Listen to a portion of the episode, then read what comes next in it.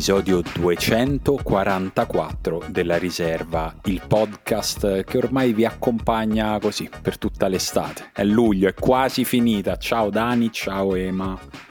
Ciao, finita, ciao Simo. Ho letto che l'ondata di calore finisce il 27 luglio e con, con, essa finisce l'estate. Se avete vacanze programmate ad agosto, mi dispiace per voi ma non ve le godrete perché eh, ne, nella solita alternanza di eventi estremi a livello termico ci sarà l'inverno primo agosto. Sì, io Beh. ho letto addirittura che potrebbe ehm, il ghiaccio sciolto dei ghiacciai potrebbe bloccare la corrente del Golfo tipo tra dopodomani e domenica e eh, portare a una glaciazione immediata intorno al 10-15 agosto, quindi potremmo avere una nuova glaciazione. Eh, io parto il 27 luglio per le ferie comunque. Ah, allora te forse fai in tempo a beccarti il momento in cui la corrente del Golfo è tiepida e probabilmente sarà tipo il momento più bello per l'Europa. Sì. Va, Fioriranno di nuovo tutti i fiori, vero. una cosa però, stupenda. Però per frutta. metà agosto, facendo qualche previsione con i nostri amici meteorologi e Daniele, abbiamo già programmato un viaggio a Parigi per andare a pattinare sulla Senna. Esatto, infatti. Porta, ecco, portati magari il piumino, Simo. Me lo porto, me lo porto. Che potrebbe... Sentite, io comunque ve lo dire, non sto a Roma perché sono dovuto andare via dopo il pezzo su Dybala e um, sei stato portato in un luogo sicuro guarda quando è così famiglia. È ragionevole insomma no no è giusto, è giusto, Putin fa partire le operazioni in Ucraina dice senti andiamo nella mia dacia in Siberia quella col compound antiatomico. Ma avevano detto che eri nel bunker sul monte Soratte quello dove si era nascosto Mussolini. Non posso dire dove sono perché altrimenti insomma eh, ritorniamo da punta a capo. Però sono in un posto sul mare dove fa anche leggermente meno caldo di Roma, ma non penso che l'avrei mai detto, ma lo dirò, si stava meglio a Roma. No. Si respira di più a Roma. Forse, forse noi abbiamo questo punto di vista su Roma un po' catastrofico, un po' terribile, perché forse siamo abituati troppo bene, forse dovremmo andare un po' in giro e vedere quanto sono sporche le altre città del mondo e forse poi rivalutiamo la sporcizia di Roma. Guarda, io ogni volta che esco da Roma, torno a Roma e dico Roma puzza. Cioè, proprio una gag che ho un, con, con, un paio di amici, che è proprio il mio modo per dirgli sono tornato. Scrivo solo Roma, comunque quel Roma puzza. Questo eh, vabbè, Quindi sì. non lo so, non lo so se mi convinci. Comunque, tanti auguri, Daniele. Grazie. Mm, buon compleanno. Sarebbe bello se anche i nostri ascoltatori facessero gli auguri a Daniele in qualche e modo. sarà il caso. Eh, mm, sì. Me l'hanno fatti, grazie. Insomma, non... Vabbè, un, altro po', un altro po' di auguri sotto questo, sotto questo post di questo, di questo episodio. Pa- guarda, un ulteriore passo incontro alla tomba. Io la vedo sì. così. Ma sì. Vedo così compleanni. Da quando sono piccolo, tra l'altro, vedo così. Quindi. Ma sì, diciamo tutti, tutti, i compleanni sopra i 30 sono quella cosa lì, dai. All'inizio non lo sai, poi piano piano cominci a saperlo. C'è qualche anno in cui ti mette angoscia, che sono più o meno gli anni che forse ha Emanuele adesso. E poi c'è l'accettazione, qualche anno no, dopo. No, sì, posso sì, dire sì. che io prima dei 40, devo dire invece la vivo sempre, vabbè, mica ho 40 anni.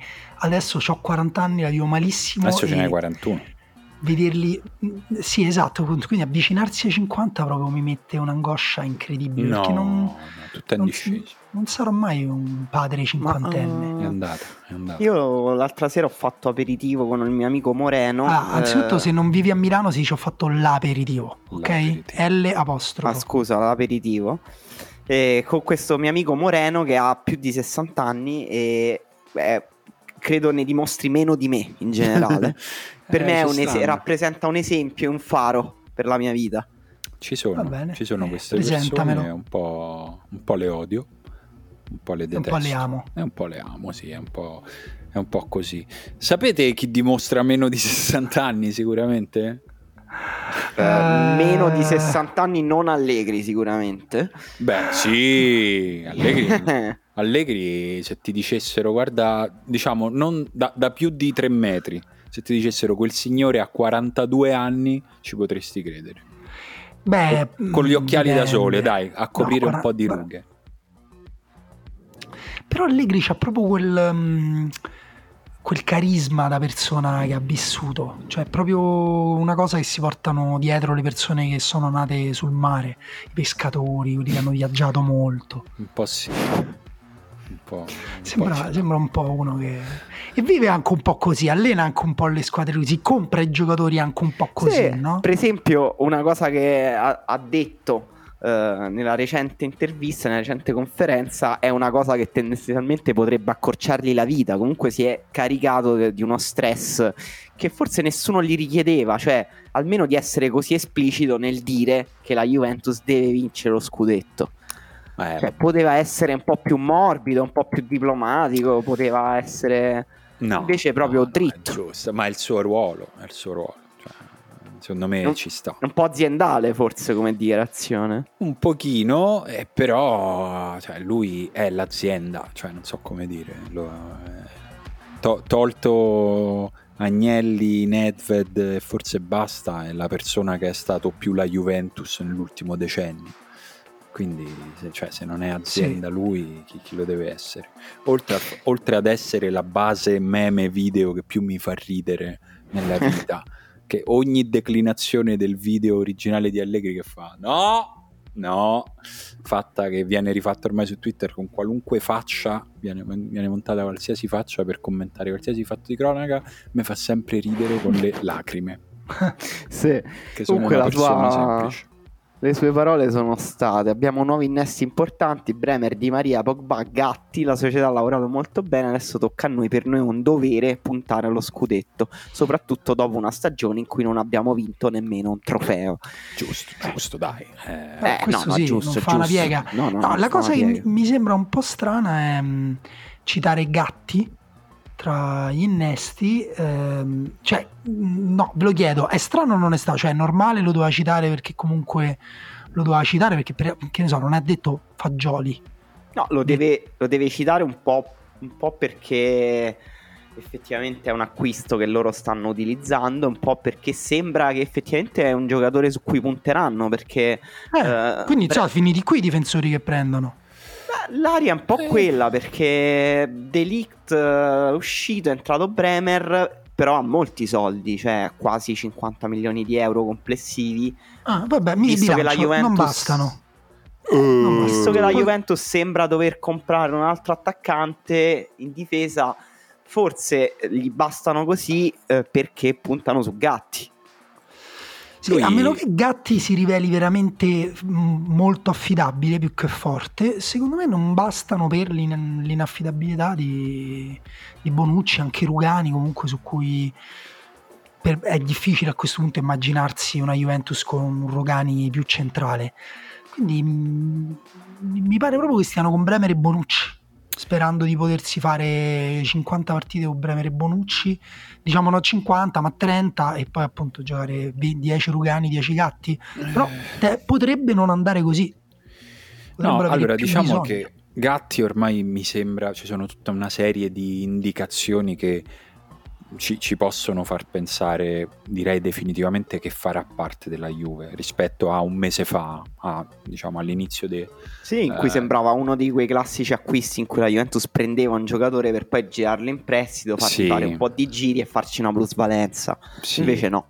Poi sono un po', diciamo, i vari giornalisti che seguono la Juve, quelli più da vicino, più documentati e quindi che hanno magari un po' più accesso alle fonti lato Juve, hanno iniziato a dirci guardate che non è detto per niente, guardate che sta impressionando in positivo. E poi mh, sì, questi, anche questi pezzetti di conferenze stampa di Allegri, lui nella conferenza stampa di pochi giorni fa, forse nella stessa che stavate citando voi, certo punto ha detto abbiamo un giovane come Gatti e poi ci sono altri giovani che devo valutare, come se diciamo, il processo di valutazione su Gatti fosse concluso. cioè, eh, quindi lo conterei, sì. Lo- poi è chiaro che viviamo sempre quel mondo lì nel quale se arrivano le offerte che fanno felici le società, i giocatori partono, però diciamo... Sì, sì, eh, siamo in una situazione strana in cui però, eh, come diceva Daniele, forse mirano a giocare 40 partite con eh, Bremer e Bonucci o comunque con Gatti come prima eh, riserva, però allo stesso tempo hanno due giocatori, cioè Bremer e Bonucci, che forse, forse quest'anno Bonucci per questioni d'età, di invecchiamento e Bremer per questioni di caratteristiche, forse giocherebbero meglio con una difesa a tre. Eh, che è una difesa che Allegri però in carriera ha usato veramente poco, quindi cioè, mm. quello che sto mm. dicendo è pura speculazione, mm. però... No! No, no, però in realtà è interessante perché mh, lo scorso anno ti ricordi con Alessandro che spesso eh, con Danilo anche che, che, che, ha fatto mille, mille, ruoli, forse ripensandoci ho un po' fatto i conti senza l'oste, nel senso che eh, Allegri poi ha la creatività effettivamente o magari... Mh, si porta in mezzo uno di quelli, esatto, dici, no? Esatto, sì, può esatto. darsi, può darsi. E magari appunto una difesa a 4 diventa una difesa a 3 con, che ne so, uno che resta. Sì, eh, è una possibilità. E, ehm, detto ciò, sì, io non, non mi aspetto, no, non credo che se ne parli, fra l'altro, che io sappia di un altro difensore cercato dalla Juventus, quindi probabilmente stanno facendo quel tipo, quel tipo di ragionamento lì e comunque, insomma, rispetto... Eh, ci, ci, stiamo girando un po' intorno, ma rispetto alla puntata di una settimana fa, rispetto all'ultima volta che ci siamo sentiti, la Juve intanto ce l'ha un nuovo difensore. Sì, sì. Ecco, nel senso che, che Delict fosse in uscita ormai lo sapevamo, non sapevo, forse, ma sì, no, sicuramente ancora non c'era l'ufficialità, non c'erano le cifre, Delict alla fine è andato al Bayern Monaco come mh, si pensava da ormai settimane, forse ad una cifra leggermente inferiore rispetto a quella eh, che era stata fissata come asticella non tanto dalla Juve perché come al solito non lo sappiamo ma dal racconto delle trattative nel senso alla fine lui è andato per 70 più un bonus alto mm-hmm. 8 9 giusto una cosa del genere sì. e mh, mm, letto un po' qualche tifoso della Juve un po' contrariato un po' deluso in generale per la cessione di Delict nel senso che comunque tanti tifosi della Juve eh, avrebbero preferito aspettarlo ancora un po', giocatore giovane, 22 anni, abbiamo detto tante volte, che si è ritrovato a giocare tre stagioni con tre allenatori diversi e che anche difendono in modo diverso, insomma non proprio la migliore introduzione possibile in un nuovo campionato se hai 19 anni. Detto ciò, è andata così ehm, e qualcuno ha anche detto insomma, forse con la cifra di uscita di Delict e la cifra di entrata di Bremer, non so se l'avrei fatta questa operazione. Dopodiché sappiamo che le società ragionano anche in un altro modo, nel senso che noi facciamo le addizioni 70, meno 50, solo 20 milioni di differenza, ma poi non funziona così no, perché a, a, le operazioni a, in entrata e in uscita hanno impatti diversi su bilanci diversi. Sì, al di là di questo che è verissimo ed è una delle verità da prendere in considerazione, eh, dall'altra parte bisogna pure considerare la volontà del giocatore, cioè quella di Delict sembrava proprio essere abbastanza chiara di voler andare via dalla Juventus. E tra l'altro se posso dire sembrava chiara sin da quando è arrivato la Juventus che quella sarebbe stata una piccola parentesi formativa nella sua carriera che poi si sarebbe spostata su altri lidi. Cioè già il fatto che appunto era un giocatore eh, di Raiola sembrava avere un po' la scadenza sopra la sua permanenza alla Juventus e infatti appena arrivato al Bayern Monaco subito parole di fuoco contro la Juve. No parole di fuoco esagerato però ha fatto un'intervista in cui ha lasciato intendere insomma che adesso lui si diverte un po' di più è un po' più libero nel gioco del Bayern Monaco. Cioè non aveva ancora giocato quindi calma. Eh, però sì è, è, è Beh, poi ha, segnato dopo mh, tre battiti sì, d'occhi. sembra, sì sembra, Grande sembra gol, scherzo sembra tutto uno scherzo questo arrivo di Delict alla Juventus. Dall'altra parte, Bremer comprato a quelle cifre, capisco che è un po'. Eh, non dico che è strano, perché comunque Bremer viene da una stagione incredibile. Però ecco, quello che la scorsa settimana sembrava proprio un puro scippo della Juventus all'Inter, non dico la scorsa settimana, forse qualche giorno fa, è cioè lo rimane però con contorni un po' diversi, nel senso che la Bremer va alla Juventus a cifre che l'Inter semplicemente non può permettersi e che non può permettersi nessuna squadra in Italia fuori dalla Juventus, cioè un, difensore pagato più o meno 50 milioni che prenderà 6 milioni di stipendio, sono cifre da, da, Premier League sì. fondamentalmente. Sì, prende, quanto, prende lo stesso stipendio di Bala, insomma, la, la, dice lunga. Per me, guarda, al di là delle, delle cifre che possono farti capire anche, anche, qui appunto lo stesso discorso vale per Dybala possono farti capire le dinamiche cioè mh, cosa succede come, è visto il giocatore da determinate squadre, ad esempio cioè, il fatto che Bremer eh, l'Inter non lo abbia voluto pagare quelle cifre, no? Molto semplicemente sì. perché appunto la, la, la, trattativa dell'Inter era avanzata, come ha detto Simone nella scorsa puntata c'è sempre un piccolo vantaggio no? per chi inizia a lavorare prima, eh, all'estero dove eh, eventualmente qualcuno poteva pareggiare quella cifra, mm, no, non ci hanno pensato neanche, Skriniar evidentemente eh, anche lì non si riesce a strappare eh, determinate cifre. Eh, la Juventus è stata eh, brava su Delict, va detto che è un giocatore che a differenza di Bremer e anche di Skriniar qualcosa l'aveva fatto fuori dall'Italia prima. Um, appunto la, la, semifinale che era la semifinale o finale di Champions o l'Ajax eh, eh, semifinale esce col Tottenham no? Eh, sì, comunque sì. appunto, diciamo, la, forse la campagna più entusiasmante sì. di una squadra non di primissima fascia degli ultimi anni, tra l'altro Tolto da protagonista assoluto. Beh, degli, de, de, volevo dire degli ultimi perché la Roma era prima o dopo era prima la Roma comunque. Eh, mi sembra tipo passati almeno anni. un anno prima forse due mm. vabbè dai pari merito pari merito. Pari pari grazie e... grazie ci tengo. però diciamo loro poi hanno passato una bella sveglia alla Juve ehm, in quegli anni in cui la Juve era una grande squadra. Beh, la Roma ha fatto quella rimonta al Barcellona. No, forse diciamo la seconda, la seconda più, più entusiasmante campagna di una squadra non d'elite.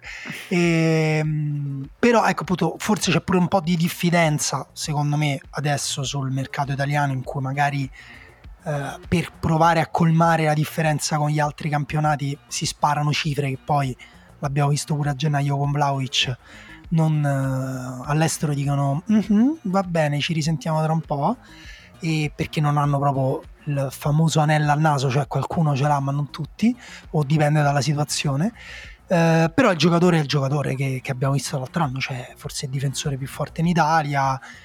Rimane il dubbio sul cambio di modulo e comunque al di là del modulo il cambio di atteggiamento perché per me al di là del modulo sarà interessante vedere se Allegri avendo adesso un giocatore così aggressivo così bravo a difendere in avanti qualcosino cambierà oppure se, uh, se lo porterà a difendere in area di rigore dove diventa un altro sport per questi difensori. Mm, fermo restando insomma comunque parliamo di un difensore uh, molto forte. Però il mio grande dubbio ho fatto tutto questo giro per arrivare qua io quando vedo queste cifre e questi movimenti qua mi chiedo sempre se non c'è pure un po' di pigrizia, mancanza di eh, immaginazione o conoscenze e fiducia verso l'estero, perché all'estero secondo me un difensore forte che magari pagavi eh, di meno, però non era mh, mm, meno forte di Bremer o, o, che insomma potenzialmente poteva diventare come Bremer o aveva delle qualità diverse, però ce l'aveva, si trovava, cioè il Borussia Dortmund ha preso uh, Nico Schlotterbeck per dire gi- giovane del eh, che giocava nel, mm, nell'Union Berlin, pre- sì, però era in prestito all'Union Berlin, l'altro anno ha fatto benissimo.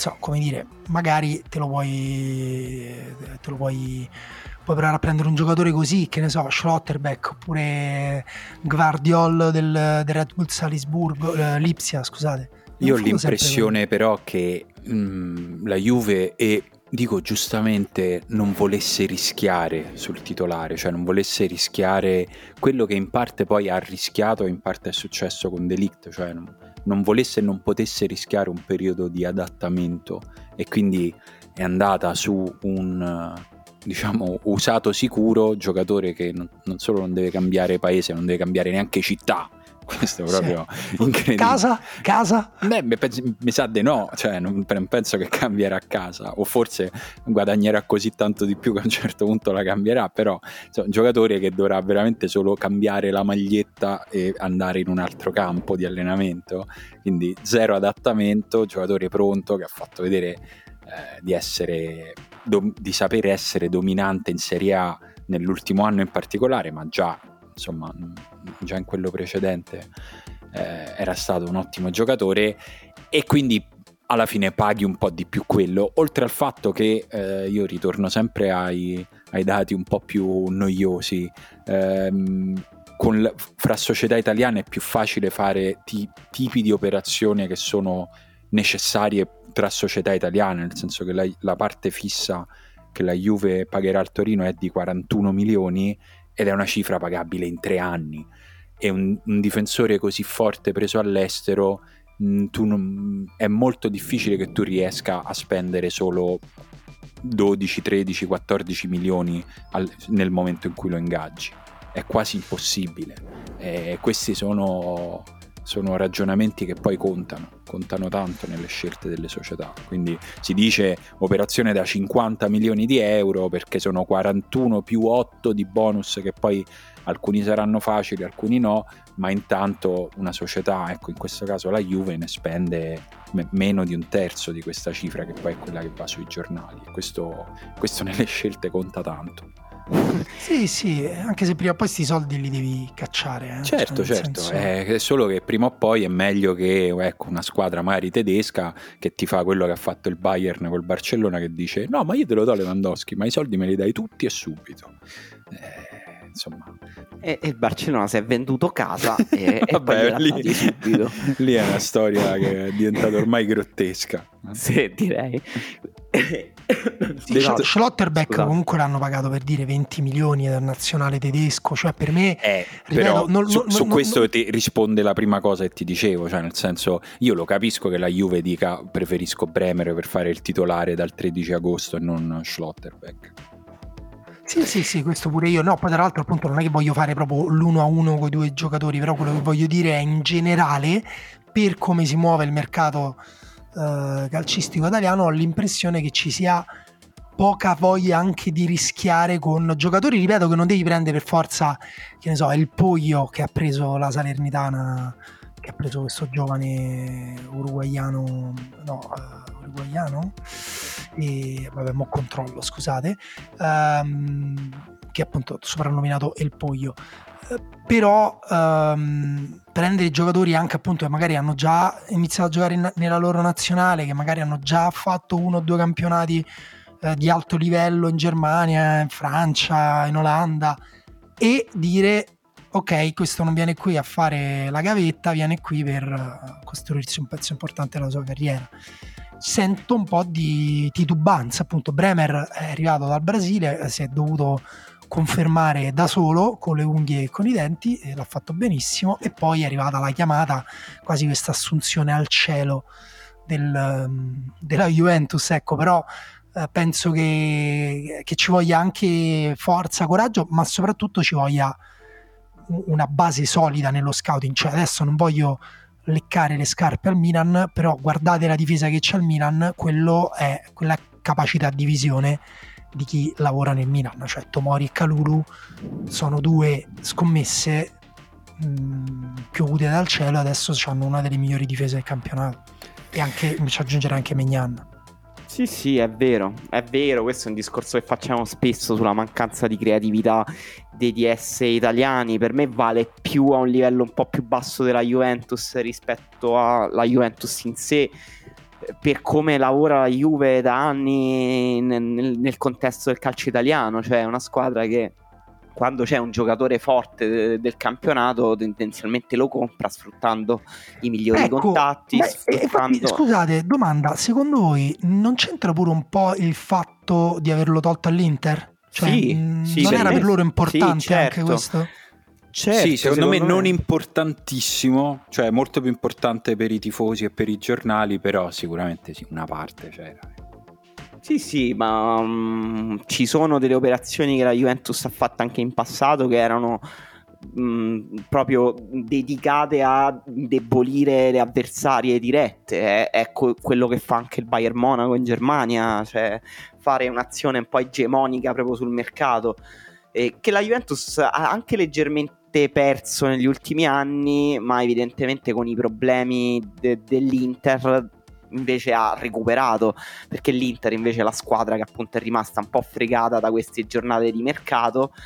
Ed è comunque abbastanza incredibile il modo in cui l'Inter riesce un po' a rovinarsi eh, la vita a livello più emotivo che concreto. Cioè nel senso che l'Inter comunque rimane oggi una squadra fortissima che si è rafforzata moltissimo grazie a forse il più grande acquisto che c'è stato in Serie A eh, in questa sessione, cioè il ritorno di Lukaku.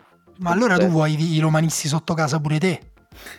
No, guarda, non me guarda, già, già quel passaggio l'ho già vissuto, sono già alla fase successiva.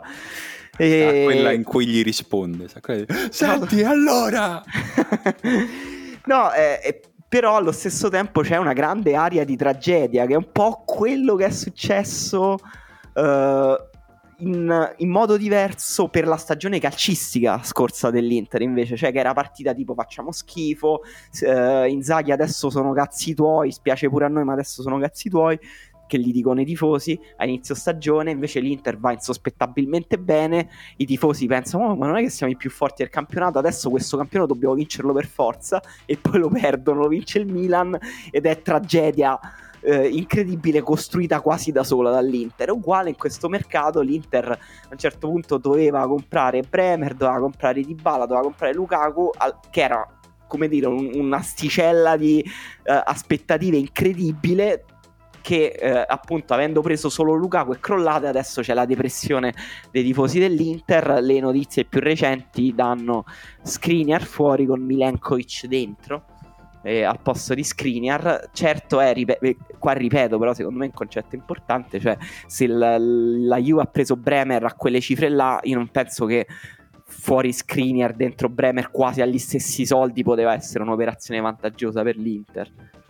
No, ma a questo punto mi chiedo pure la Fiorentina quanto glielo fa pagare Milenkovic sapendo che l'Inter ha già perso Bremer, eh, all'inizio del campionato arriva, si sapranno le cifre di Skriniar. Eh, cioè, lavorare così non è facile secondo me, cioè, non è... per quello ti dicevo forse è meglio fare un'eccezione in cui dici vabbè bilancio in qualche modo faremo però prendi quello che avevi detto di prendere per dare anche una dimostrazione in giro che non che non ti puoi far fregare cioè, eh, sulla mm. dirittura d'arrivo insomma guarda secondo me cioè, questa è stata la settimana in cui come si dice a Roma l'Inter è stata un po' messa in mezzo da tutti no? nel senso eh, prima la firma di Dybala alla Roma, poi quella di Bremer alla Juventus, è sembrata la settimana in cui Marotta è uno scemo, l'Inter è una squadra che perde, che perde le occasioni, perché i, i, tempi delle cose, di tutte le, le molte cose buone che ha fatto l'Inter sul mercato e delle due circostanze nelle quali è stata Uh, incapace o nelle quali è mancata la volontà definitiva di andare a chiudere si sono incastrati male, cioè nel senso se l'Inter avesse perso Di Bala un mese fa, Bremer adesso, in mezzo avesse fatto piano piano prima Mkhitaryan, poi Lukaku, invece ha fatto tutto all'inizio, poi una settimana così e quindi adesso sembra l'Inter alle corde, l'Inter leggo cose assurde. Sì, anche, anche questo è vero, anche questo è vero. Eh, L'Inter eh, comunque si è rinforzata rispetto a sì, una sì, squadra sì. molto più forte secondo me dell'anno scorso eh, Skriniar a questo punto probabilmente resterà a meno che non arrivi l'offerta che l'Inter voleva prima e in quel caso probabilmente l'Inter andrà su Milenkovic perché sempre per lo stesso discorso per il quale più si avvicina all'inizio del campionato e più sui titolari le squadre che vogliono vincere lo scudetto soprattutto in difesa non vogliono rischiare e quindi li prendono in Italia se possono e, ma insomma Mm, mi sem- mi ho letto veramente troppa isteria su quello che è successo all'Inter, sì. sinceramente. Eh, sì, anche perché io non escludo che su Bremer a un certo punto sia stata una scelta, non sia stata... Eh, non sia stato un... dici? Sì, cioè che oltre certe cifre abbia detto stop, eh sì stop. certo cioè, ma, ma, non che, non che posso ci... non voglio cioè, senso... certo ma che ci sia sempre anche una scelta anche su Dybala cioè comunque l'aveva detto ehm, sì secondo me lì cioè, un po' meno bisogna stare lì, lì, era una scelta più obbligata perché veramente troppi giocatori in attacco cioè troppi. sì a parte quello però vabbè qualche modo fai però ha detto quando, quando disse che, che, disse bisogna stare attenti anche a, ai conti al bilancio una cosa sì. del genere però ecco, per me il punto è proprio quello. Sì, però sei sempre tu che decidi quando sfori, quando fai il famoso passetto più lungo della eh, gamba, ma... che per me va fatto se vuoi vincere. Perché sì, ma l'ha già fatto. Cioè, l'ha con Lukaku, fatto... dici? Eh sì, cioè, l'ha fatto caricandosi un'operazione che su un anno costa tantissimo perché c'è un prestito da pagare, un ingaggio gigante da pagare. Cioè, non è che l'Inter non l'ha fatto il passetto, non è che cioè, il fatto so, che sia so, stata so, percepita vero. come un'operazione facile il ritorno di Lukaku non vuol dire che comunque non costi tanto su sul- sull'anno in cui la fai. Quindi In parte è vero, eh. in parte però per me rispetto all'anno in cui, cioè la cosa che ha detto Emanuele è raccontata poi con, quel- con quella risata sotterranea di Emanuele mi ha messo i brividi, cioè lì- il, il fatto che l'Inter venga da una stagione in cui ha regalato lo scudetto al Milan, forse io mi sarei aspettato un po' più di cazzo sul tavolo, scusate il- eh, la metafora, però del dire l'anno prossimo è nostro. Mi sembra che si la, stiamo vuoi- la trovando... vogliamo ridire per gli amici milanesi un po' più per metterli un po' più a loro agio. Ah, dici che non si dice all'estero? Ti aspettavi cazzo, un mette- po' mettere più il di- cazzo sul tavolo? Mm, un po' più di salmone sul poké. Eh? Perché noi, esatto, perché noi a Roma quando discutiamo tra amici a un certo punto se uno vuole dire una cosa tira fuori lo pesce e lo Sì, mette sul sì, tavolo. No, no, ma io lo capisco quello, quello che dite, lo condivido, è che secondo me a fine mercato noi diremo ok, l'Inter l'ha fatta questa cosa. Eh, adesso è la settimana in cui ci sembra più strano pensarlo. Mm, ma secondo me, cioè, se alla fine l'Inter si tiene Skriniar più tutto quello che ha fatto, eh, l'Inter è più forte. e, e parte come la più forte probabilmente. Poi vedremo le altre come finiranno di, di sistemarsi. Eh, il, il discorso diciamo di bilancio sull'Inter che ci viene raccontato come al solito non dall'Inter perché le società mm, possono non dirlo e quindi non lo dicono ma tutti gli altri è che quella grande plusvalenza che tutti pensavamo che dovesse fare adesso in realtà è una cosa che deve fare da qui a un anno ma questa era la finestra buona per farlo senza arrivare con l'acqua alla gola diciamo no? Eh, lo fai con Skriniar adesso rientri fai una grande plusvalenza e detto ciò, se poi le, le circostanze te lo impediscono, eh, lo farà un po' a gennaio e un po' l'anno prossimo. Eh, questo succederà. Mm, Sì, sì, sì, vabbè, magari intanto vero. andando un, un po' più avanti in Champions, insomma, aumentando. Magari poi su- succede qualcosa a Alexis Sanchez, insomma, che noi che noi non sappiamo. vogliamo, non vogliamo dire, magari ti va bene qualcuno, qual- ecco, magari Alexis Sanchez, il- eh, ci va ai mondiali Sanchez? Un Il Cile, non lo so. Tra l'altro, quello, il Poglio di cui parlavo prima è cileno. Ah, ok. Eh, per, chi, insomma, per chi è curioso, adesso gli dico anche Diego Valencia, scusate, preso dalla Salernitana, giocatore interessantissimo. Però, insomma, io scusa, chi- chiudo questo discorso per dire eh, a noi, inteso come pubblico, piace che sia sempre una gara, piace che ci sia sempre un vincitore uno sconfitto nelle operazioni di mercato. A volte è così, ma altre volte no. Cioè, altre volte i giocatori vanno nei posti dove devono andare, altri restano e va bene anche così. Nel senso, secondo me, Dybala che va alla Roma non è questo grande smacco all'Inter perché l'Inter appunto è la squadra di cui dicevamo ma, ma dove lo mettono poi Dybala? Cioè serviva molto di più alla Roma e non, cioè, non, non- ci vedo la sconfitta dell'Inter. L'Inter ha valutato un'occasione perché uno forte come Dybala da poter prendere a zero è un'occasione, dopodiché non penso che piangerà la miseria di non avere Dybala per tutto l'anno. No, magari no, di magari il campo, forti. il campo smentirà questa cosa, però appunto, come ha detto Emanuele, pure secondo me c'è un po' un'aria da, da psicodramma che si stanno facendo da soli. No, il Cile non va al mondiale No. perché Però eh, ci ha, pro- ha ci ha provato, provato, a- ti ricordi ha provato dicendo che l'Ecuador aveva fatto giocare un, Ah, un sì. colombiano. Ha fatto la mossa FGC, cioè ha fatto- Esatto. la- si chiama così la signature move. Sì, esatto. che hanno provato ma in FGC ancora si spera nel ripescaggio non ho capito penso di Hanno no. Penso- a quest'ora Quindi- dovevi aver già prenotato gli alberghi, quindi penso. Com- in compenso per, Di- per eh, Alexis Sanchez si profila un grandissimo Natale con l'albero di Natale più grande della sua vita e i due cani sotto, bellissime foto. Andate tutti sul suo Instagram. Vediamo, vediamo che succede. Eh, però volevo farvi una domanda e ve la faccio molto chiara. La Roma eh, in questo momento va considerata come una contender per lo scudetto? Ehm, no, secondo me ancora no. Nel senso... Perché c'è un'aria, non so se ve ne siete accorti, c'è un'aria un po' friccicarella a Roma rispetto sì, a... sai che ho avuto modo di notarlo marginalmente. Sono stato, diciamo, c'è un leggero entusiasmo. Sì, sì, eh, è stata una bella settimana per essere romanisti. Questo lo possiamo dire. Mi sembra che prosegua, tra l'altro, nel senso che continuano ad arrivare notizie. Continuano ad arrivare notizie insomma positive per la Roma, nel senso che noi abbiamo registrato gran riserva lunedì e Di Bala era stato appena fatto. Poi nel frattempo stanno arrivando altre notizie, nessuna ufficiale, però si parla di un forte interessamento per Vainaldum, di un forte interessamento per Zagadou e anche di un possibile cambio di sponsor tecnico il prossimo anno da New Balance Adidas con cifre che, eh, decuplicate. Sembra tutto un.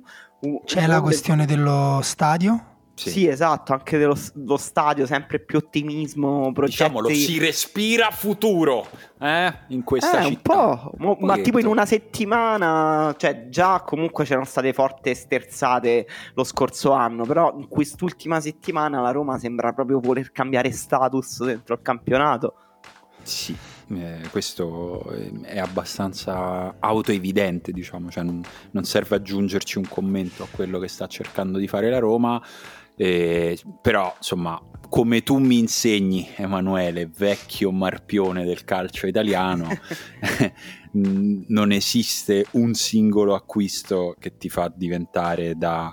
eh, siamo arrivati quinti, sì, da, da quinto a primo, cioè Eh no, Non no, funziona però così. Di Bala, Wijnaldum, Zagadou, insomma, iniziano Mi a dis- essere... Mi dispiace Tre deluderti, acquisti.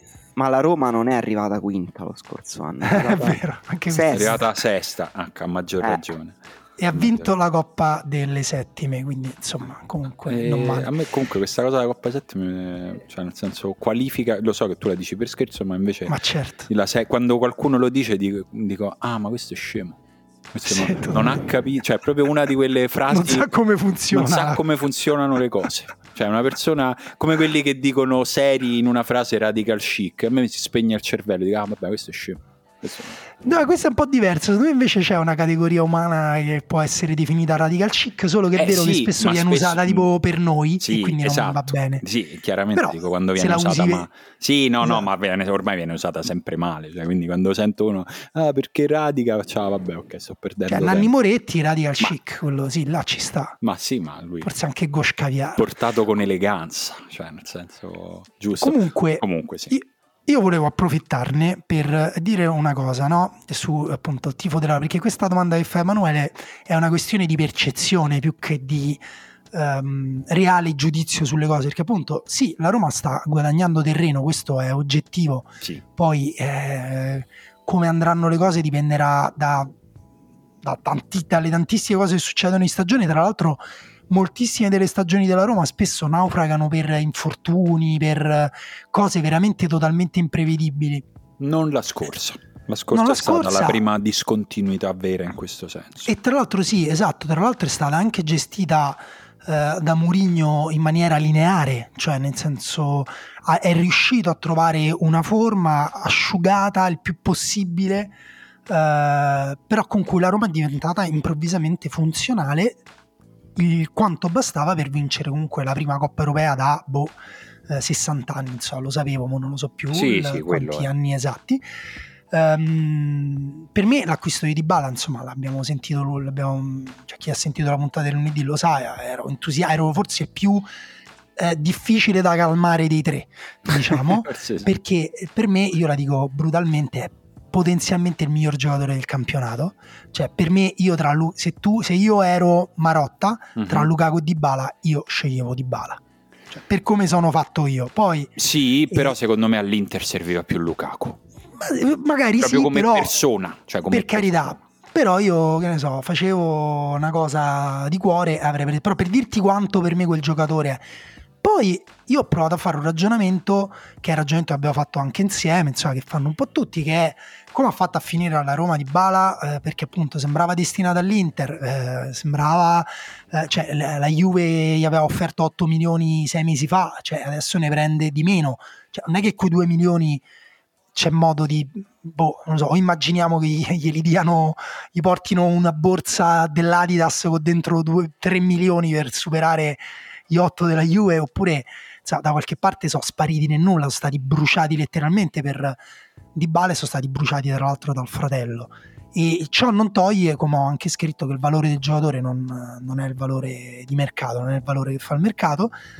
Um, detto questo, però, appunto, ho ricevuto alcune critiche che dicono: no, ma perché allora uno non immagina invece che dei giocatori sono disposti a ridursi lo stipendio per giocare nella Roma dei Fritkin?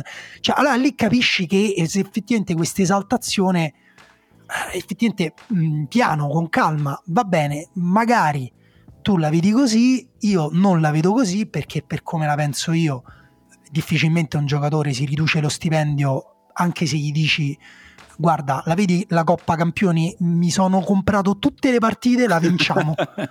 Ti, te lo eh, giuro. Questa è la ricevuta della UEFA, proprio già transazione esatto. avvenuta. Quindi vieni pure da noi, tra due anni vinciamo la Champions League, quindi mh, quello dice vabbè vengo, facciamo vengo direttamente l'anno prossimo e, um, però voglio dire un'altra cosa cioè il punto di vista su Dybala adesso secondo me è quello che, che, ho dato nel pezzo, cioè è una cosa incredibile, assurda, meravigliosa, è andata così per uh, problemi con la Juve, problemi con l'Inter, la Roma è stata bravissima a mettersi in mezzo e a strapparlo a delle condizioni che sono furbe, secondo me molto furbe, perché quella uh, clausola, se c'è, che poi appunto non è ufficiale, non è niente ufficiale, se c'è quella clausola è una clausola per me furba perché è un modo per dirgli eh, vieni, non ti preoccupare, poi tanto tra un anno pure la Roma può aver cambiato idea o magari tra un anno la Roma gli dà più soldi, cioè sì, non è che è tanto difficile tenerlo. Eh. Cioè, è una clausola che... che... se c'è è un punto di caduta, di compromesso valido per tutti e due, che è come, esatto. che è come vanno fatti i contratti per poi non essere scontenti il giorno dopo. Esatto, infatti questo secondo me permette pure a lui di, di vivere la, la, la cosa insomma, con, sì. con, più leggerezza. Ecco. Eh, sì. Poi non vedo, francamente non vedo perché le cose dovrebbero andare male, perché per me appunto, ripeto, sono, su Dybala sono straottimista, anche sulle sue condizioni, che però effettivamente ha giocato meno negli altri anni eh, eh, per varie ragioni, insomma, adesso non ci ritorno sopra.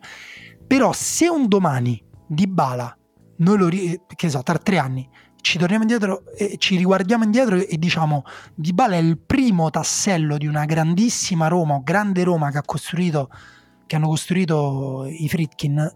Cioè va, può, può, benissimo essere così.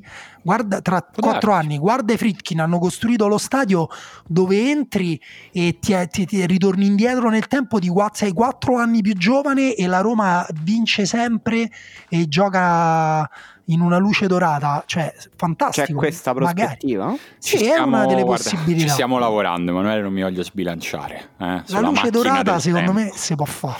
Eh, magari nel nuovo stadio viene firmato, annunciato il rinnovo di Dybala a vita che chiude la carriera alla Roma a eh, 39 anni. Che ne sai? Sta- magari nel nuovo stadio tra due anni viene annunciato Haaland con pagamento Beh, della clausola di 150 milioni a Manchester City. stadio in due che anni. Cazzo, io ti dico, caro lettore, che non ti è piaciuto il pezzo calma, su Dybala, ma io, calma. ma che cazzo ne so? Calma, ma che ne so? Ma io so quello che sei te e poi ti faccio un ragionamento, però per dire magari stia, stessimo andando da quella parte lì. Essendo nato e cresciuto a Roma, io dico sempre, appunto, calma. No, una cosa, via, allora, un pezzo alla volta. Giocatori... Però Wijnaldum se viene, Wijnaldum se viene e Zagadou pure perché alla Roma serve secondo me un difensore, però inizia a essere una roba seria perché per me Wijnaldum due anni fa quando è andato da Liverpool al Paris Saint Germain era forse il più forte centrocampista d'Europa. Un anno fa. Un anno fa, è del 90, quindi l'età inizia sì, sì, eh beh, è chiaro a esserci. sono profili che da, da, soli ti spostano l'obiettivo. E mi sembra evidente, poi non si sa, cioè non, adesso noi non sappiamo se arriveranno, sappiamo, ci vengono raccontate delle trattative, quindi magari le trattative è vero che ci sono. E se non saranno quelli, probabilmente saranno profili dello stesso tipo. Cioè, mi sembra evidente una cosa che Uh, i Fritkin hanno deciso questo è l'anno in cui vogliamo tornare in Champions League, non il prossimo. Questa, cioè, l'accelerazione netta mi sembra su quello e anche su una cosa che veramente banalmente eh, l'appetito ti viene un po' mangiando. Hai fatto una coppa europea che era al tuo livello e l'hai vinta e hai semplicemente deciso alziamo il livello per provare a vincere anche questa che è di livello più alto. Perché la Roma giocherà una coppa che se mette su una rosa così può al- almeno pensare di arrivare a giocare fino in fondo. Poi le coppe sono strane, basta una settimana storta e finisce, nonostante un anno di programmazione. Però se la Roma mette su una rosa così, parte fra quelle che l'Europa League se la giocano ed è bellissimo. Sì, sì, sì ehm, molto dipenderà da che centrocampo costruirà la Roma. La Roma ha trattato per tanto tempo Davide Frattesi, sì. che, su cui sembrava avere un canale privilegiato oggettivo col Sassuolo perché avendo una percentuale sulla futura rivendita poteva avere un prezzo che era vantaggioso per tutte e due le squadre fondamentalmente. Lui sembrava voler venire alla Roma come tipo di giocatore è un tipo di giocatore molto dinamico che copre tanto campo che quindi poteva servire alla Roma e che sicuramente è nello stile proprio di gioco di Murigno perfetto.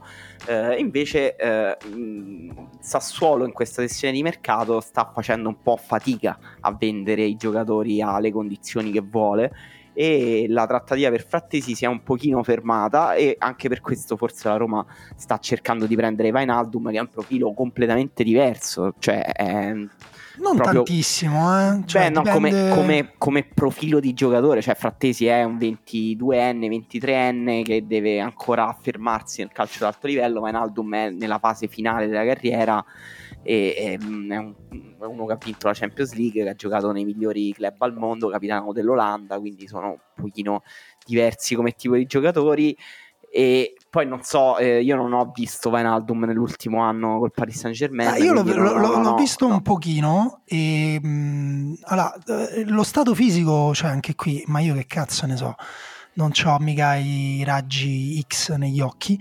mm, era semplicemente po- molto poco centrale, cioè sia per, per l'utilizzo perché comunque ha giocato, è stato poco infortunato, non è uno... Ha giocato cioè, più di 30 partite. Ha giocato più di 30 partite, però credo 15-18 da titolare contro squadre... Però, però eh, le poche partite che ho visto intere era proprio poco centrale, ma perché il Paris Saint Germain è una squadra che dà eh, tutti i palloni possibili a Mbappé. Eh, l'anno tutti... scorso è stato poco centrale Messi, cioè è poco indicativo il Paris Saint Germain. Esatto, le mezzali non sono... Le mezzali non vengono chiamate in causa solo per la consolidazione del gioco, almeno appunto con pochi pochettino era così. E, e quindi non eh, anche tutti i movimenti fatti da Emanuele ha detto giocatore diverso rispetto a Frattesi però ad esempio lui è uno che si inserisce anche nella tre quarti però se poi non gli dai manco una palla eh. Eh, comunque Emanuele stava a fare un gancio fisicamente eh. brillante eh, perché dove va sto Frattesi oh. allora no, no non va non, non lo Chi so dove va però però il Sassuolo, siccome sembra che non riesca a venderlo alla Roma, sembra che l'abbia proposto anche al Milan adesso e che il Milan comunque sembri mezzo interessato come alternativa a Renato Sanchez che è un'altra grande telenovela di quest'estate. Sì, madonna che palle. Mi sembra l'anno scorso che parlavamo mamma mia noi abbiamo parlato di Renato Sanchez a live a Bologna della riserva. Se posso dire per il Milan da Renato Sanchez a Frattesi brutto crollo secondo me eh. no per me è troppo per me brutto crollo, crollo. No, e, e anche come tipo di giocatore secondo me non non è un tipo di giocatore che serve davvero al Milan, anche se comunque loro stanno cercando, sembra un mediano un po' dinamico, un po' una mezzala, che comunque anche molto verticale, che si inserisce, eccetera. Renato Sanchez era questo, però aveva anche straordinari numeri di creazione del gioco, un giocatore tecnico di strappi, di conduzioni. Frattesi è un po' di strappi, però più senza palla che con la palla e mi sembra un po', non dico un clone, però un po' che potrebbe mh, mm, sdoppiarsi un po' con Tonali come tipo di giocatore e non capisco perché il Milan invece non sta cercando un mediano un po' più fermo, un po' più di posizione che era che si è fondamentalmente. Giocherà, sì, giocherà bene a Ser, evidentemente Pioli ha delle idee diverse su come farà giocare il Milan sì, il prossimo anno. Come, come, la cronaca ci ha ricordato, hanno anche Bakayoko. Eh, sì, quindi vero. magari l'anno prossimo sarà un po' più utilizzato. Eh, per me Frattesi, però, cioè, sì, è quello che Emanuele stava un po' sottilmente anche cercando di dire. Eh, sbilancia un pochino il Milan, la fa diventare un po' troppo verticale, come tra l'altro le squadre di Pioli un tempo erano Quindi ehm, forse nella ricerca di un equilibrio Renato Sanchez, oltre a darti una qualità sulla palla che insomma Frattesi non ha, ma perché appunto proprio non vuole avere, cioè non è un giocatore che vuole toccare la palla tutto quel tempo, portarla in quel modo, non alza la testa, non cerca uh, il filtrante da fermo, da, da, da 30 metri, non lancia, eccetera, eccetera. Sono proprio due giocatori totalmente diversi. Quella dimensione là non ce l'ha, però eh, è vero che Frattesi comunque è uno, secondo me, dei migliori centrocampisti italiani in questo momento e mi ricorda un pochino Tonali come tipo di, di, di impatto che può avere sul Milan, anche se in maniera magari sulla dimensione offensiva, cioè mentre Tonali si sente tantissimo sulla fase difensiva e di recupero del pallone, di copertura del campo e, intensità e dinamismo quando la palla c'erano gli altri, magari Frattesi aggiunge quella cosa quando la palla c'è te che comunque eh, l'abbiamo detto l'altro anno anche per il Milan appunto la, la, soluzione non deve essere per forza la punta per avere più gol per avere più, eh, più pericolosità offensiva quando non ti basta Leao per dire per capirci quando non c'è il trequartista che tra l'altro appunto arriva o non arriva sto dechetelare, de, come si legge? Dechetelare, decatelere. Allora, si può dire in tutti e due i modi se non sbaglio, vero? Sì, io a no. me viene naturale dire decheteler, però non so se sarà Ah, tu proprio così con la R la roti proprio alla un francese. un pochino, sì, decheteler, decheteler. Dechetelare. E, beh, è una trattativa complessa, lunga, che il Milan sta facendo con grande pazienza, sicuramente rallentata dal- da tutto quello che abbiamo raccontato che è successo al Milan fino a qualche settimana fa. Adesso eh, fisicamente Maldini e forse anche Massara, tutti e due sono andati in Belgio, non so se sono ancora lì o se sono tornati, però Milan sta cercando di chiudere.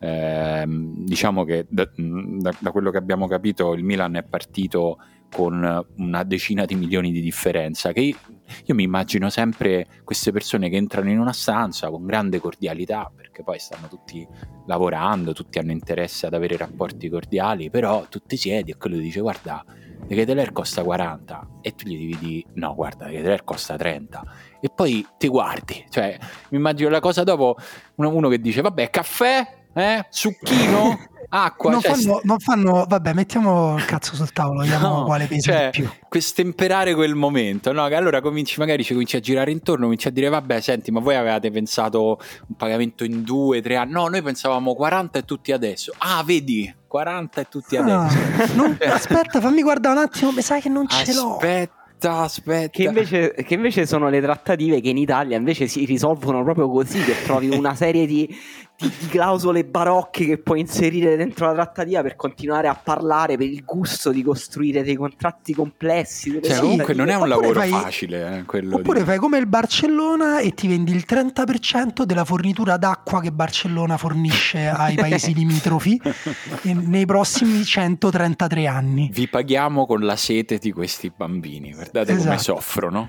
Oppure, ripeto, fai come a Roma, tiri fuori la bilancia quella per il fumo e ci appoggi il pisello e quello No, che pesa di più ottiene le condizioni che vuole. Non ne usciamo. Scusa, volevo, volevo aggiungere questo dettaglio della dettaglio della bilancia, del bilancia. fumo. eh. Comunque, insomma, Comunque- pare che il Milan stia chiudendo quello che sarebbe eh, l'acquisto più importante finora del suo, del suo mercato estivo, perché comunque un investimento grande nel ruolo nel quale abbiamo detto eh, che, che il Milan doveva investire per alzare la qualità, per ampliare la sua possibilità di scelte dalla- da centrocampo in su. eh, quindi è un acquisto importante che dovrebbe farsi. Si parla anche di Tanganga, difensore del Tottenham, che chiunque abbia guardato la serie su Amazon un, un po' gli vuole bene a Tanganga perché in quella serie viene raccontato il suo esordio sotto Murigno, insomma, grande, grande pezzo di cuore. Perché comunque il Milan eh, ha bisogno di completare il pacchetto di centrali, perché è uscito Romagnoli, uscirà Gabbia, ne sono rimasti tre con Kier al, diciamo, al rientro, quindi è da valutare e Tanganga sarebbe secondo me un ottimo profilo da mettere dentro nei centrali. Del beh, molto, molto da Milan, cioè prendere in un mercato in cui c'è sovrabbondanza di talento tecnico e atletico e sfruttare un po' il fatto che questi giocatori non, non giocano molto in squadre di alto livello della Premier, cioè quello che era successo con Tomori. eh, Sì, E mi sembra Tomori. Sì, sì. No, no, Ah, no, scusa, abbia- scusa, abbia- scusa, ho detto sì, non avevo capito. E, mm, e mi sembra un profilo molto più in linea col Milan rispetto a Cerbi, di cui si parlava qualche settimana fa. Però io volevo un commento da voi su alcune notizie Vai. che sono. Posso, posso dire prima un'ultima cosa Certo, sul Milan? Certo. De Catelere e Frattesi, secondo me, insieme fantastici. Posso i gemelli Derrick. sì, no, infatti Tra l'altro io, giocano sullo stesso lato del campo, secondo me si associerebbero benissimo. secondo me Frattesi in Serie A fa comodo a tutti. Cioè, Sì, comunque è un giocatore con un impatto atletico che nel nostro Eh, campionato eh. è, è il giocatore che metti in squadra e sicuro di funziona, cioè che Sì, sai esatto. perfettamente cosa ti dà. Esatto. E quindi sì, ero stato critico con, con questa cosa del Milan, ma più che altro perché Renato Sanchez per me sarebbe un upgrade incredibile sarebbe perfetto proprio per quello che serve al Milan. Poi certo. prendi i frattesi, No, no, insomma, va è- bene uguale. Però eh, un giocatore di, mh, di cui si è parlato tantissimo per le squadre italiane, da tre mesi tipo si parlava, eh, ma non è che serve alla Fiorentina, ma non è che serve alla Roma, non è che serve al Milan, era Grillic, che alla fine è andato al Galatasaray. Ma è ufficiale troverà- questa cosa? Perché Sì. o è una voce? No, è- non è ufficiale ovviamente perché è una cosa che si sta facendo adesso, quindi Però è- non- però è non- fatta. però sembra più o meno andato e troverà uno degli esseri umani più simili a lui, e cioè Sergio Oliveira, cioè due esseri umani incredibilmente simili sia fisicamente che come stile di gioco e, sa- sarà Vero, molto bello da, da vedere e poi molto, è. Due, due notizie su cui voglio i vostri commenti. Una eh, chiedo direttamente il commento da Simone, cioè che Piontek sta andando alla Salernitana, e l'altra è Kim Mignae al Napoli. Eh, Piontek alla Salernitana mi va un po' in conflitto, cioè nel senso mi, mi si rompe il sistema operativo. Quando senti, quando Windows faceva ta, sto un po', un po' così. Che gli devo dire? Eh, gli, gli faccio un grande in bocca al lupo. Ecco, tanti, tanti auguri, tante, tante pistolettate. Esatto, occhio a fare le pistole lì. Sì, Cioè, ma in nel senso- generale, cioè, smettila di farle. Forse ecco, questo è l'anno buono per smettere di fare quell'esultanza. Mm? Mettiamola così, Christoph. E ci siamo I, bam- capiti. i bambini ti guardano, Christoph, Esatto. ok? Ma Hai pure gli sto adulti, guarda, gli adulti anche con fastidio, quindi... Ma Così. quindi coppia d'attacco Simi Piontek? Beh, c'è sempre Ribery. Vabbè, Sì, dietro. sì. C'è Bonazzoli. Che se, Eh, se ho sì. capito bene. Bonazzoli voglio sperare che sia il titolare comunque della Salernitana. ecco. Se l'è, mer- se Beh, l'è sì, mi- meritato. Nessuno a livello No, di Simi Bona- dei giocatori Bonazzoli comunque detto non è andato alla... Cioè, Bonazzoli oggi è un giocatore della Sampdoria. Aia. Questo E cattivo umore. sta, sta parlando di lui per il Monza che vabbè adesso non, non ci aggiorniamo però il Monza ha comprato altri 100 giocatori Sì, vabbè, ha preso. Caprari, cioè, per dirne uno.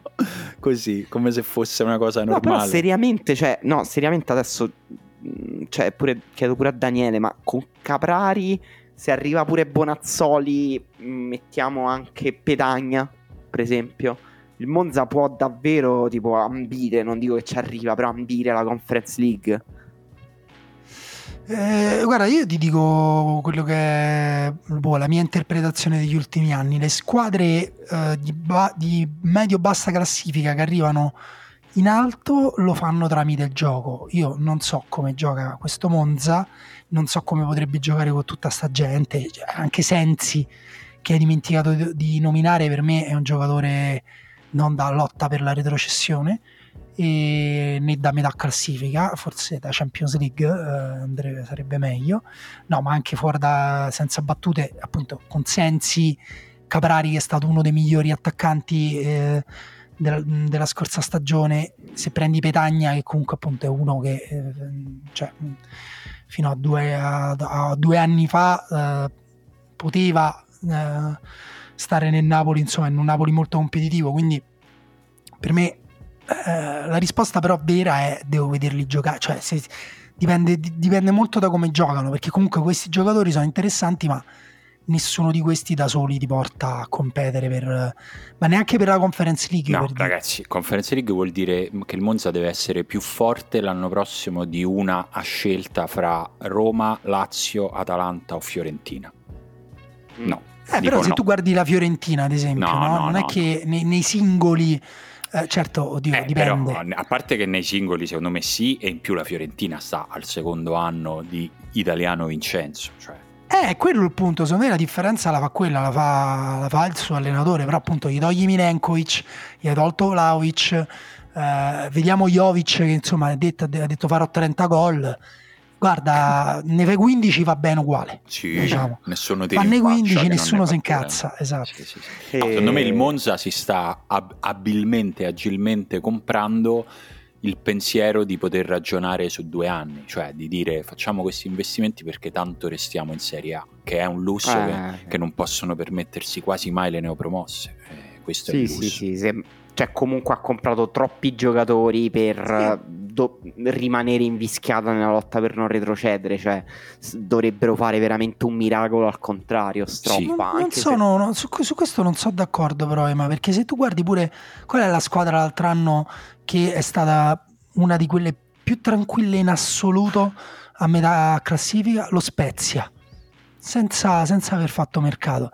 Secondo me, veramente per le squadre piccole è fondamentale come giochi. No, no, certo. e, e, i giocatori, cioè, appunto, magari Sensi non è continuo, magari Caprari non gioca come l'altro anno. Cioè, non. Sì. Oh, do un'altra, un'altra non so not- se si può comprare quella cosa che dice Simone, eh? perché la lotta no. per non retrocedere è una, rotta, è una roba sporca, brutta e cattiva. No, no, il problema è che in Serie A tipo uno o due posti in genere sono tipo già assegnati proprio per carenze strutturali di, di alcune rose. E chi se li prende quest'anno? Eh, la, Cremonese candidata fortissima, l'altra adesso dobbiamo vedere come evolve il mercato. Um, la Lazio, uh, per parlare di una di quelle squadre che citavate prima, uh, cioè di cui il Monza dovrebbe essere più forte, chiaramente non lo sarà. Uh, si parla di un interessamento per Udoge sarebbe mm, fortissimo. Sarebbe un colpo pazzesco. E comunque la Lazio, eh, anche la Lazio un po' risente dell'effetto luminoso positivo che c'è dall'altra parte della città, però sta facendo un mercato per la prima volta dopo anni, mi sento di dire un pochino ambizioso, cioè ha preso, aveva un problema in difesa che si portava dietro da tanti anni e ogni anno lo Tito non lo risolveva in nessun modo, ha comprato due difensori centrali, anzi tre, eh, cioè Gila, Casale e Romagnoli e Casale e Romagnoli comunque dovrebbero essere titolari. Sì. E, si parla di un interessamento per Ilic, ha preso il portiere, che è questo portiere spagnolo che appunto non conosciamo bene. Maximiano. Però, è forte, dovrebbe che... prendere forse anche Provedel. Sì, io, io, non ho capito se Maximiano è stato preso per essere il titolare, cioè forse sì, dipende dall'altro che di prendono. Sì, visto che okay. nel video di presentazione hanno paragonato a Peruzzi. Okay. Sì, vabbè, però appunto se prendono Provedel, diciamo, tendenzialmente metterei in porta Provedel. Poi... Vabbè, poi magari ecco, sono quelle situazioni in cui tutte e due nuovi te la giochi in allenamento. Cioè... Ma scusa, ma Provedel non può prestare la L a Maximiano così è scritto bene e lui si ha Provede, Provede. Provede. Provede. Eh. No, hanno preso Marcos Antonio, che è un sì. giocatore che, cioè con Lucas Leiva che è andato via in Brasile al gremio e, insomma, eh, copre un buco grosso che l'altro sì. anno gli copriva solo Cataldi, ma Marcos Antonio è un giocatore di livello superiore. Um, sì, sì, sì, per me il, il, grande dubbio per la Lazio e lo appoggio anche sopra a Casale Romagnoli perché il dubbio sulla difesa per la linea per come lui vuole che funzioni per me il grande dubbio è Sarri cioè come Sarri farà giocare la Lazio e se riuscirà finalmente a farla giocare come dice lui, se riuscirà a far adattare appunto Casale Romagnoli in una linea 4 come la vuole lui, che mantenga la zona come, punto, come priorità la palla, eccetera, eccetera, e che difenda anche bene quando viene attaccata, perché appunto Romagnoli negli ultimi anni io l'ho visto mh, mm, cioè in, in, grande calo, come succede a tanti difensori um, che giocano poco e che hanno anche una certa età. Uh, non è appunto... vecchio Romagnoli, eh? Eh no, però appunto Romagnoli no, no, è, fa, è vero, fa è vero, 27 tempo... anni forse. Sì, sì, sì. A cioè godersi io... met- una buona metà di carriera sì, positiva. Sì. Può darsi, però eh, effettivamente viene da tanti anni in cui gioca pochissimo. Io ho, ho, ho molti dubbi sulla difesa e qualche dubbio in generale su Sarri e sul, e sul cambio eventuale di livello del, della Lazio rispetto all'anno, rispetto all'anno scorso in cui comunque secondo me ha fatto alcune partite veramente molto brutte in cui ci sono molto lontani da quello che vuole Sarri. E, e poi anche a livello societario, no? mi sembra che sia, si stia muovendo bene sul mercato, però appunto le, le notizie del possibile addio di Tare, Lotito mi sembra un po' mm, nervoso, cioè mh, mm, non lo so, mm, gli si possono mettere molto bene le cose. Io quando c'era da essere entusiasti di Lazio lo sono stato in passato, eh sì, sì. non è che sto cercando di recuperare l'affetto dei tifosi della Roma in questo modo subdolo. Tanto Ma tanto non è non, possibile. Non ci arrivano a questo punto di puntata. Hanno già mollato quando abbiamo, abbiamo smesso di parlare della Roma. Cioè quelli là no, che non... tu vorresti riconquistare. No, ma quelli là non mi sentono proprio, penso. No. Perché se no, insomma, saprebbero anche forse leggere le mie parole un po' meglio. Aia, vedi, cioè avevi fatto pace, mo hai dovuto mettere questa no, punta di veleno. Non si, può, non si, può, fare pace da soli. Pace da soli. Eh, lo so, lo so. Però la questione sulla Lazio è che Milinkovic Savic, che era dato sicuro partente all'inizio mercato, alla fine resterà. È comunque il miglior giocatore della Lazio, uno dei migliori giocatori del campionato. E invece pare che andrà via Luis Alberto, che comunque ci stava male nella Lazio di Sarri e non è una grande perdita rispetto all'anno scorso. È vero no, che... perché era cresciuto molto alla fine, mm, alla fine della stagione, oddio come si chiama, uh, uno dei miei giocatori preferiti, Zaccagni. Zaccagni. e... No, secondo me io la vedo molto diversa, cioè a me la Lazio sembra che sia molto più Uh, tolta la questione societaria, parlando proprio dell'area tecnica, molto più allineata e compatta dell'anno scorso. Cioè, mi sembra proprio che Sarri si stia facendo prendere le pedine che vuole lui a costo magari anche di sacrificare qualcosa proprio sulla dimensione del singolo, ma eh, secondo me la Lazio rischia di essere un po' la sorpresa di quest'anno per come si sta costruendo. Eh, io ho pochi dubbi sul fatto che Sarri abbia ancora il tocco che insomma inizi, inizia a mettere in dubbio, no? perché comunque eh, nei vari passaggi anche di successo, il Chelsea, la Juve, la scorsa stagione della Lazio, è sempre un po' stato un po' meno di quello di Napoli. Io non dico che l'anno prossimo la Lazio rifarà quel Napoli lì perché gli mancano forse un po' i giocatori per farlo, però secondo me la Lazio sta facendo un mercato intelligente, tarato su quello che può fare rispetto al fatto di avere Sarri come allenatore. Quindi, eh, e poi manca ancora, cioè nel senso si parla di eh, Vesino, di Mertens, che sono giocatori che sono... Di Marcelo me, anche. Di Marcelo. Marcelo, eh, Marcelo io sapevo che voleva andare al Monza. Eh, per divertirsi se, col cioè, secondo me se, ecco, se, la Lazio prende Mertens, Mertens in mano a Sarri in quest'ultimo scorcio di carriera è un giocatore che può fare molto male nelle singole partite, che non è quello sul quale puoi costruire la squadra, l'11 titolare, perché comunque c'è già Pedro, però sono innesti che secondo me sono intelligenti, considerato che poi invece stai costruendo la squadra anche con giocatori molto più giovani, molto più a me, guarda, lo, lo, voglio dire con grande sincerità, la Lazio mi preoccupa. Ecco fatto. Lo voglio dire. Questa Lazio mi preoccupa. Vabbè, vediamo, vediamo un po' che, che viene fuori. Ehm, Dani, voglio farti un regalo di compleanno.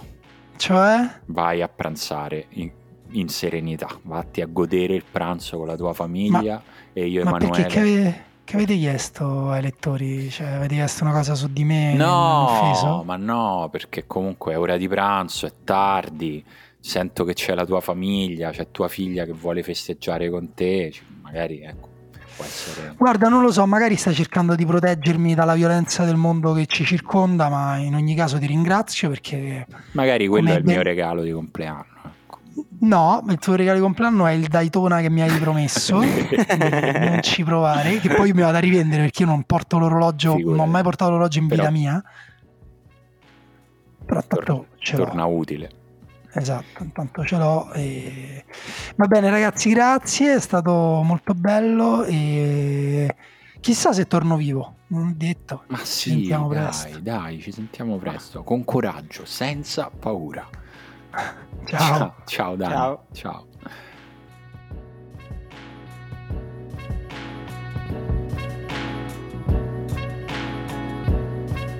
Eccoci qua. Eh? Finalmente noi, finalmente fra persone che non compiono gli anni oggi. Quanto si sta meglio senza, senza persone che compiono gli anni.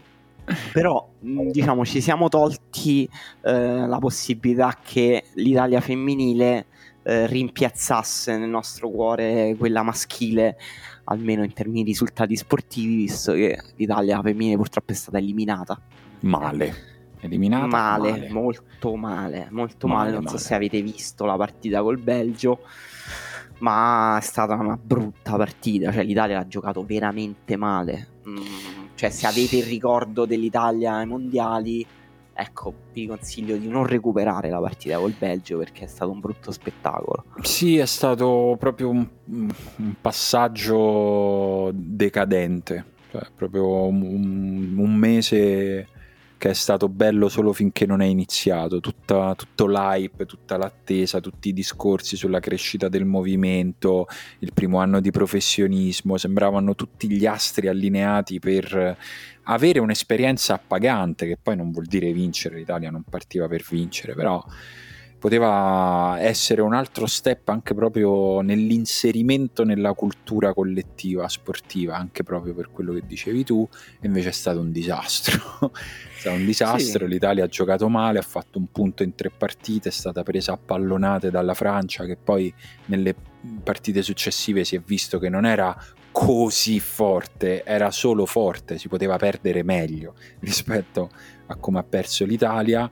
Ehm, le scelte che ha fatto Milena Bertolini sia nelle convocazioni che poi nella- ne- nelle formazioni che sono scese in campo e nel modo in cui sono scese in campo queste tre Italie eh, lasciano molti dubbi aperti e anche alcune giocatrici importanti per questa nazionale hanno fallito questo appuntamento. Disastro, tutto male. Sì, sì, molto male, ma anche a livello proprio tattico, che forse era la dimensione che l'Italia, cioè della Bertolini, comunque ancora di questo ciclo, faceva un po' la differenza rispetto alle altre, cioè avere eh, comunque un livello medio tecnico ah, buono, molto buono, e poi essere molto preparate tatticamente, giocare anche un calcio ambizioso, propositivo, molto basato sulla tecnica, il possesso palla, anche il pressing in avanti. Invece in Italia molto spezzata in due, che non riusciva a uscire dalla, mm, dalle linee strette del Belgio, che ha fatto una partita molto attenta, molto concentrata. L'Italia si è scontrata continuamente con eh, la linea alta e attenta del Belgio in eh, pressing, cioè Rosucci prendeva palla e fondamentalmente non riusciva a trovare una linea di passaggio davanti a sé. E effettivamente è stato brutto, anche se poi, ecco, come al solito, le reazioni de- di questo paese sono fuori di testa. Cioè, eh, si Figurati. sono letti dei commenti di una gravità. di una gravità culturale, mh, umana, antropologica, francamente mh, cioè, inaccettabile. mh. Cioè, Sì, chi, chi dice tipo volete imporci il calcio femminile invece è una merda. Cioè, vabbè, cioè, statene a casa, cioè, non te lo guardare, spenta, nessuno ti vuole guardare. imporre niente. Cioè, a- sai, a me eh, fa sempre impressione quando eh, uomini che dovrebbero avere imbarazzo a far vedere che hanno un grande problema con le donne, cioè ci sono uomini che possono per diciamo profilo pubblico di un certo tipo, profilo pubblico assente, possono anche permettersi di far vedere chiaramente che loro odiano le donne o hanno un problema con le donne. Ce ne sono molti altri che per come si pongono nei confronti del mondo, e parlo sia di profili pubblici che no, eh, dovrebbero capirlo che se dicono certe cose si capisce subito che hanno un problema con le donne e invece non se ne accorgono. Cioè loro pensano davvero che noi pensiamo che stanno parlando del calcio femminile e invece stanno proprio dicendo io sono ancora arrabbiato con quella che mi ha lasciato vent'anni fa, io ho ancora un problema con mamma. Cioè si vede proprio, di- eh, certi proprio glielo leggi, è come eh, mettere le banconote contro luce, tu dici vabbè ma tu non stai a parlare di Saragama, tu stai a parlare che Eh, ancora sì. non hai superato quella cosa, mi fai pena. Cioè certi uomini fanno pena quando parlano delle donne. Sì, tut- sottoscrivo tutto. Ehm, abbiamo chiesto ai nostri ascoltatori una cosa un po' triste, cioè tipo questa mattina volevamo farli prendere a mano sì. improvvisamente. e, e, cioè come vi, vide, vi, vivete l'idea che a novembre il campionato si ferma per giocare dei mondiali in Qatar senza l'Italia quindi eh. tipo sta per iniziare il campionato ti vedo che stai già preparando la tua asta del fantacalcio, che sei in quella fase in cui tutto sembra bellissimo, ma preparati che a novembre comincia quella cosa là. Guarda, posso dirti una cosa, a me non mi prende così a male. Cioè, a me, ma come a te, come a tanti immagino ascoltatori della riserva, poi magari adesso le, dom- le risposte mi contraddicono tutte, ma a noi ci piace così tanto il calcio che poi i mondiali saranno belli lo stesso, cioè la parte sportiva dei mondiali. Sì, tifare l'Italia, cioè quella parte, figurati, di condivisione che è bella. Però i mondiali poi sono belli e basta. Mi dirai il fatto che sono in Qatar, ecco, quello crea, mm. crea un, po', un, un, po', più un problema cioè, nella fruizione, più, più quello rispetto al fatto che non ci sia l'Italia o rispetto al fatto che siano a novembre, perché poi sì, cioè tanto ormai lo sappiamo, sono a novembre, che dobbiamo fare? Cioè poi quando inizia ti godi e basta, secondo me. Però ecco, invece la parte secondo me che mi co- combatterà di più sul godermeli sarà proprio magari guardare quegli stadi e pensare a che è successo per tirarli su. Ecco, quello mm. Fa- per me personalmente è la parte un po' più difficile, ecco. Eh beh sì, credo in realtà un po' per tutti. Eh, sì. Però sentiamo cosa hanno da dire i nostri ascoltatori, tipo Alberto che dice complici anche gli orari strani, visto il fuso orario penso mi godrò proprio poco, tolte le partite di cartello gli darò meno attenzione possibile.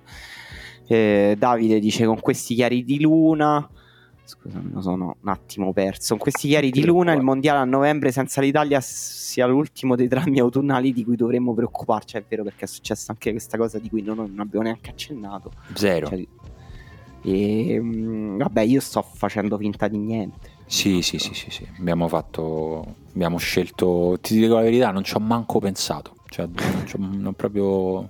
Non ci ho pensato, non, ci voglio, non ne voglio parlare. Luigi dice male come la vuoi vivere? Senza Italia complice il fuso, il fuso orario e la prole farò una fatica bestia a vedere qualche partita. Mi domando poi a cosa assisteremo a livello tecnico. Appunto su un basso livello una fatica inane da parte di molti giocatori. Ma questo non lo so perché lo dici Luigi? Che mm. elementi abbiamo per pensarlo Boh, no, no, infatti secondo me rischiano di essere dal punto di vista atletico i mondiali di livello più alto che abbiamo mai visto, perché i giocatori non ci arriveranno spremuti alla fine di una stagione, ma nel, in un momento di forma insomma sicuramente migliore. Eh, quindi sulla forma, boh, no. E pure sul fuso orario in realtà ci sono credo un paio d'ore di fuso orario col Qatar, due, tre al massimo, a seconda forse ora legale, ora solare, ma insomma mh, mm, abbiamo seguito competizioni con fusi molto peggiori ecco, rispetto ah, sì. a quello che ci sarà col Qatar. Andrea dice curiosità, sarà una cosa nuova, vediamo come va. Ok, l'hai appena letto. Marco dice eh, totalmente zen, sempre calcio è. Se il campionato si ferma a novembre ce ne sarà di più prima o dopo. Ecco, è un po' quello che dicevamo prima.